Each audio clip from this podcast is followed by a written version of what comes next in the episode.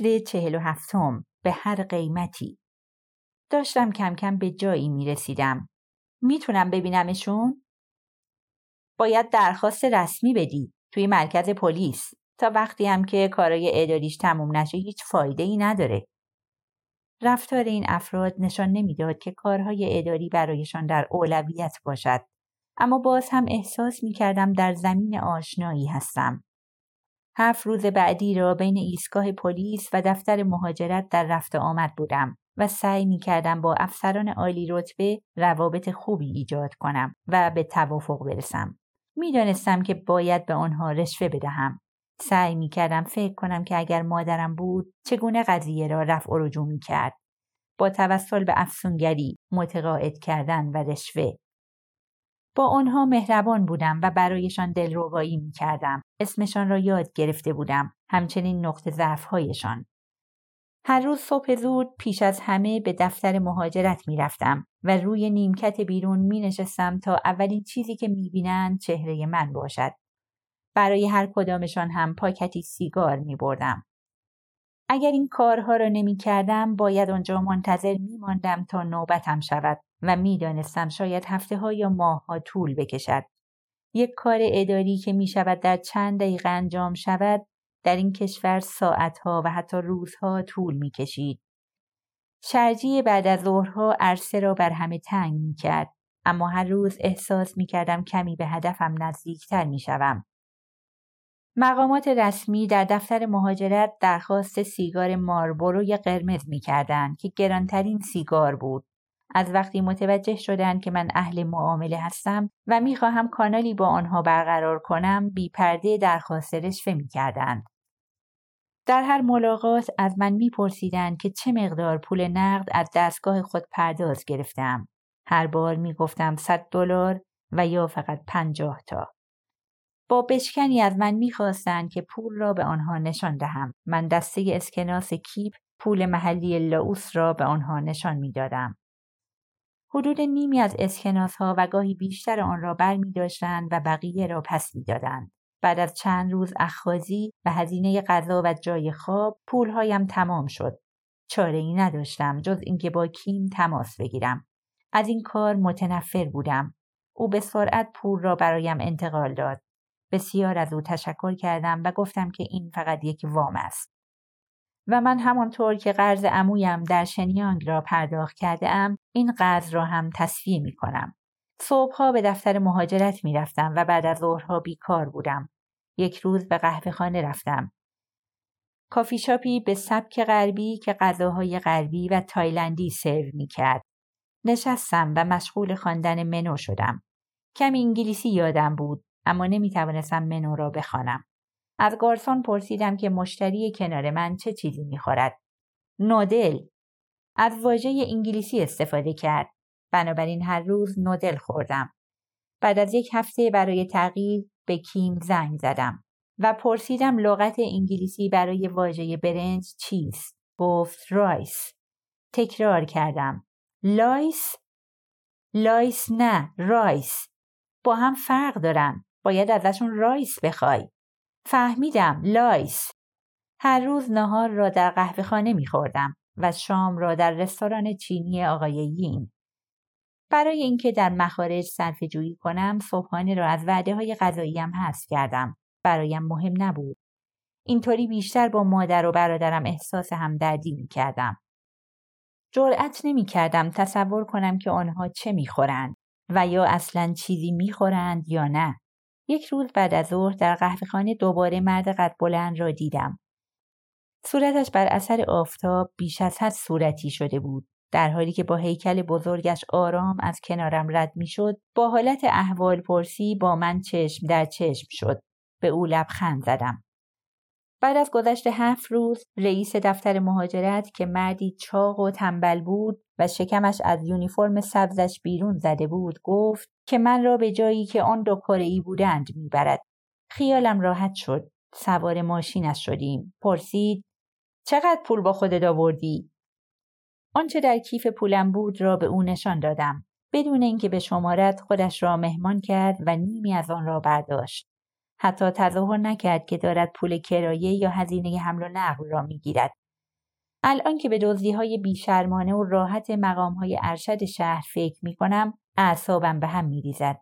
اما آن موقع اصلا برایم مهم نبود. تنها یک هدف داشتم. آن هم رسیدن به خانوادم بود. حالا به هر قیمتی. بهایش هرچه می‌خواست باشد. انسانها خودخواه هستند و فقط به خودشان و خانوادهشان فکر می کنند. اما مگر من متفاوتم؟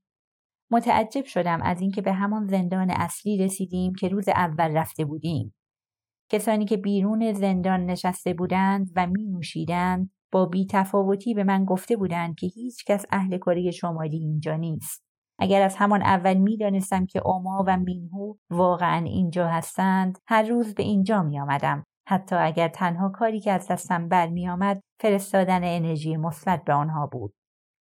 حتما از روی دیوار صدا می زدم اوما مینهو منم نگران نباشین من اینجام و بعد از ظهرها به دفتر مهاجرت می رفتم و تا غروب آفتاب آنجا می نشستم تا وقتی صدای جیرجیرک ها شب را فرا گیرد. زندانبان به من گفت که می توانم مادر را در قسمت زندان زنان ملاقات کنم اما اجازه نداشتم برای دیدن مینهو به قسمت مردها بروم. من را از حیاتی پوشیده از دیوارهای گلی رد کردند و به سمت در سیاه بزرگی بردند. قفل در با صدای آهنی از دو طرف باز شد. پشت در مادرم تک و تنها ایستاده بود. لحظه ای با تعجب و سردی نگاهم کرد. دیدن سر و رویش نابودم کرد. بسیار لاغرتر شده بود. موهایش چرب و به کف سرش چسبیده بود. نمی‌دانستم چرا ولی یک دستش را به کمرش گرفته بود و با حالتی عجیب به یک سو خم شده بود. ناگهان سمتم دوید. دستهایش را دورم حلقه کرد و شروع کرد به گریه کردن. همان لباس ها و دمپایی لاانگشتی پلاستیکی که آخرین بار در کنمینگ داشت پوشیده بود. با گریه گفت فکر کردم رفتی. فکر کردم دیگه هیچ وقت نمی بینمت. چند لحظه پیش احساس کردم دارم خواب می بینم. به خاطر همینم انقدر پهلومو فشار دادم که دردم گرفت. پس به همین دلیل بود که با حالت عجیبی به من نگاه می کرد.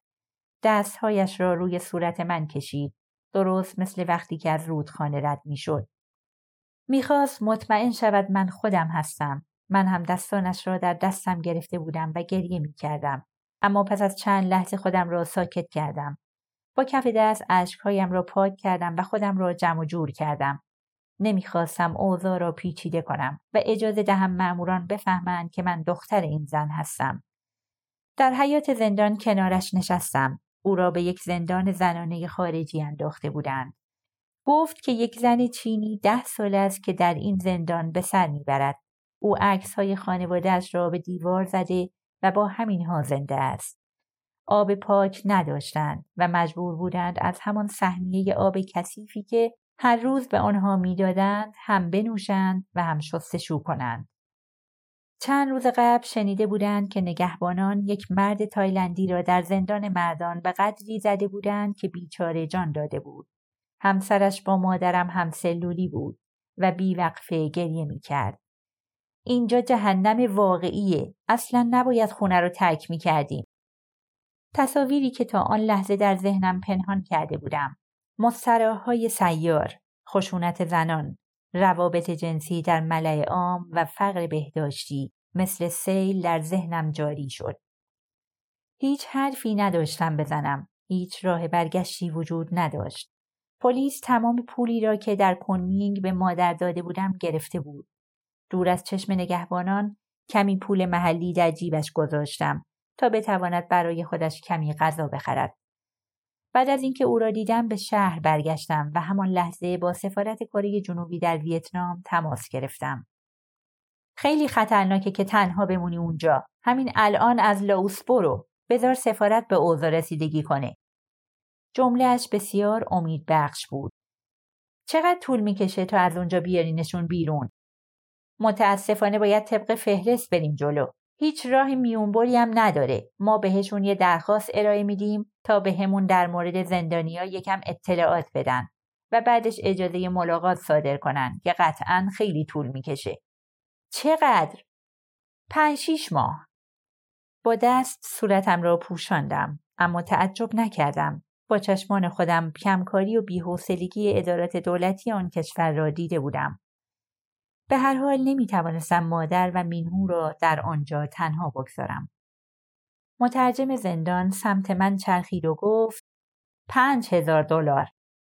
دهانم باز ماند. رو از او برگرداندم و دوباره به سرپرست نگاهی کردم. آرنجهایش را روی میز گذاشته بود و نوک انگشتانش را به هم می‌زد. پنکه الکتریکی کوچکی موهای او را به هم می‌زد و او هر از گاهی آنها را مرتب می‌کرد. گفتم امکان نداره.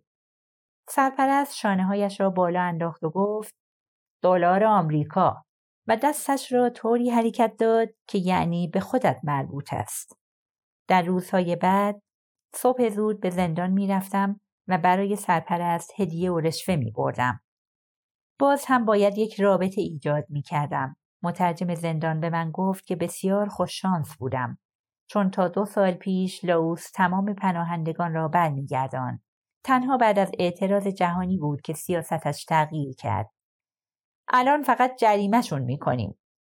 آهسته آهسته توانستم میزان جریمه را پایین بیاورم. در نهایت مذاکراتمان به نفری 700 دلار ختم شد. هر بار که به من اجازه می‌دادند تا مادرم را در حیات زندان ببینم، سرپرست نصف پولم را بر می داشت. هرچند که دیگر چیز زیادی از آن باقی نمانده بود. ما زیر سایه‌ای در حیات می نشستیم و من او را از جزئیات پیشرفت کار مطلع می کردم. وقتی به او گفتم که برای جمع کردن پول دارم تمام تلاشم را می کنم یک لوله پلاستیکی کثیف به من داد. داخلش همان پولی بود که به او داده بودم. تنها کمی از پول را برای خریدن آب استفاده کرده بود. طبق محاسبه ای که کرده بودم جریمه تقریبا 1400 دلار می‌شد. اما من حتی این مبلغ را هم نداشتم. تا آن روز تقریبا تمام پولی که کیم برایم فرستاده بود خرج شد آنچه به نگرانی هایم اضافه کرد این بود که مادر در ملاقات بعدی سه زن جولیده را با خود آورده بود که من را ببینند. آنها هم فراری های کاری شمالی بودند که یک ماه پیش دستگیر شده بودند. یک پیرزن و یک مادر و دختر. مادرم عمیقا برایشان دلسوزی می کرد و از من خواست به آنها هم کمک کنم. من با ناامیدی به آنها نگاه کردم اما می‌دانستم که باید به آنها هم کمک کنم. تمام پولهایی را که در شرمگاهشان مخفی کرده بودند به من دادند. روی هم 1500 دلار شد. هنوز خیلی از مقدار کل پولی که نیاز بود کم داشتیم. دیگر ویزای پونزده روزه هم داشت به پایان می رسید. دو کارمند زنی که در دفتر ویزای لوانگ نامتا کار می کردند گفتند که می توانند به وینتیان پایتخت بروند و پاسپورت هم را ببرند تا تاریخ ویزا را تمدید کنند.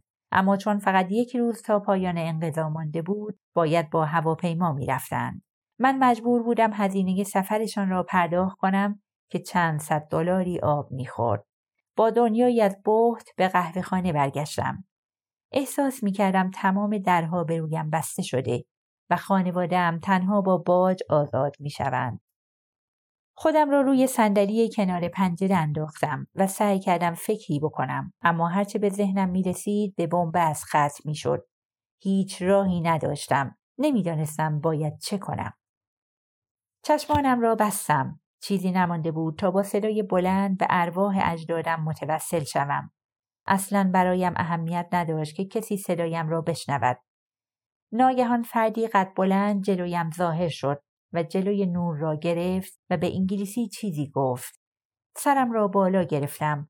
موهای هنایی رنگش زیر اشعی آفتاب برق می‌زد. گفت شما مسافری؟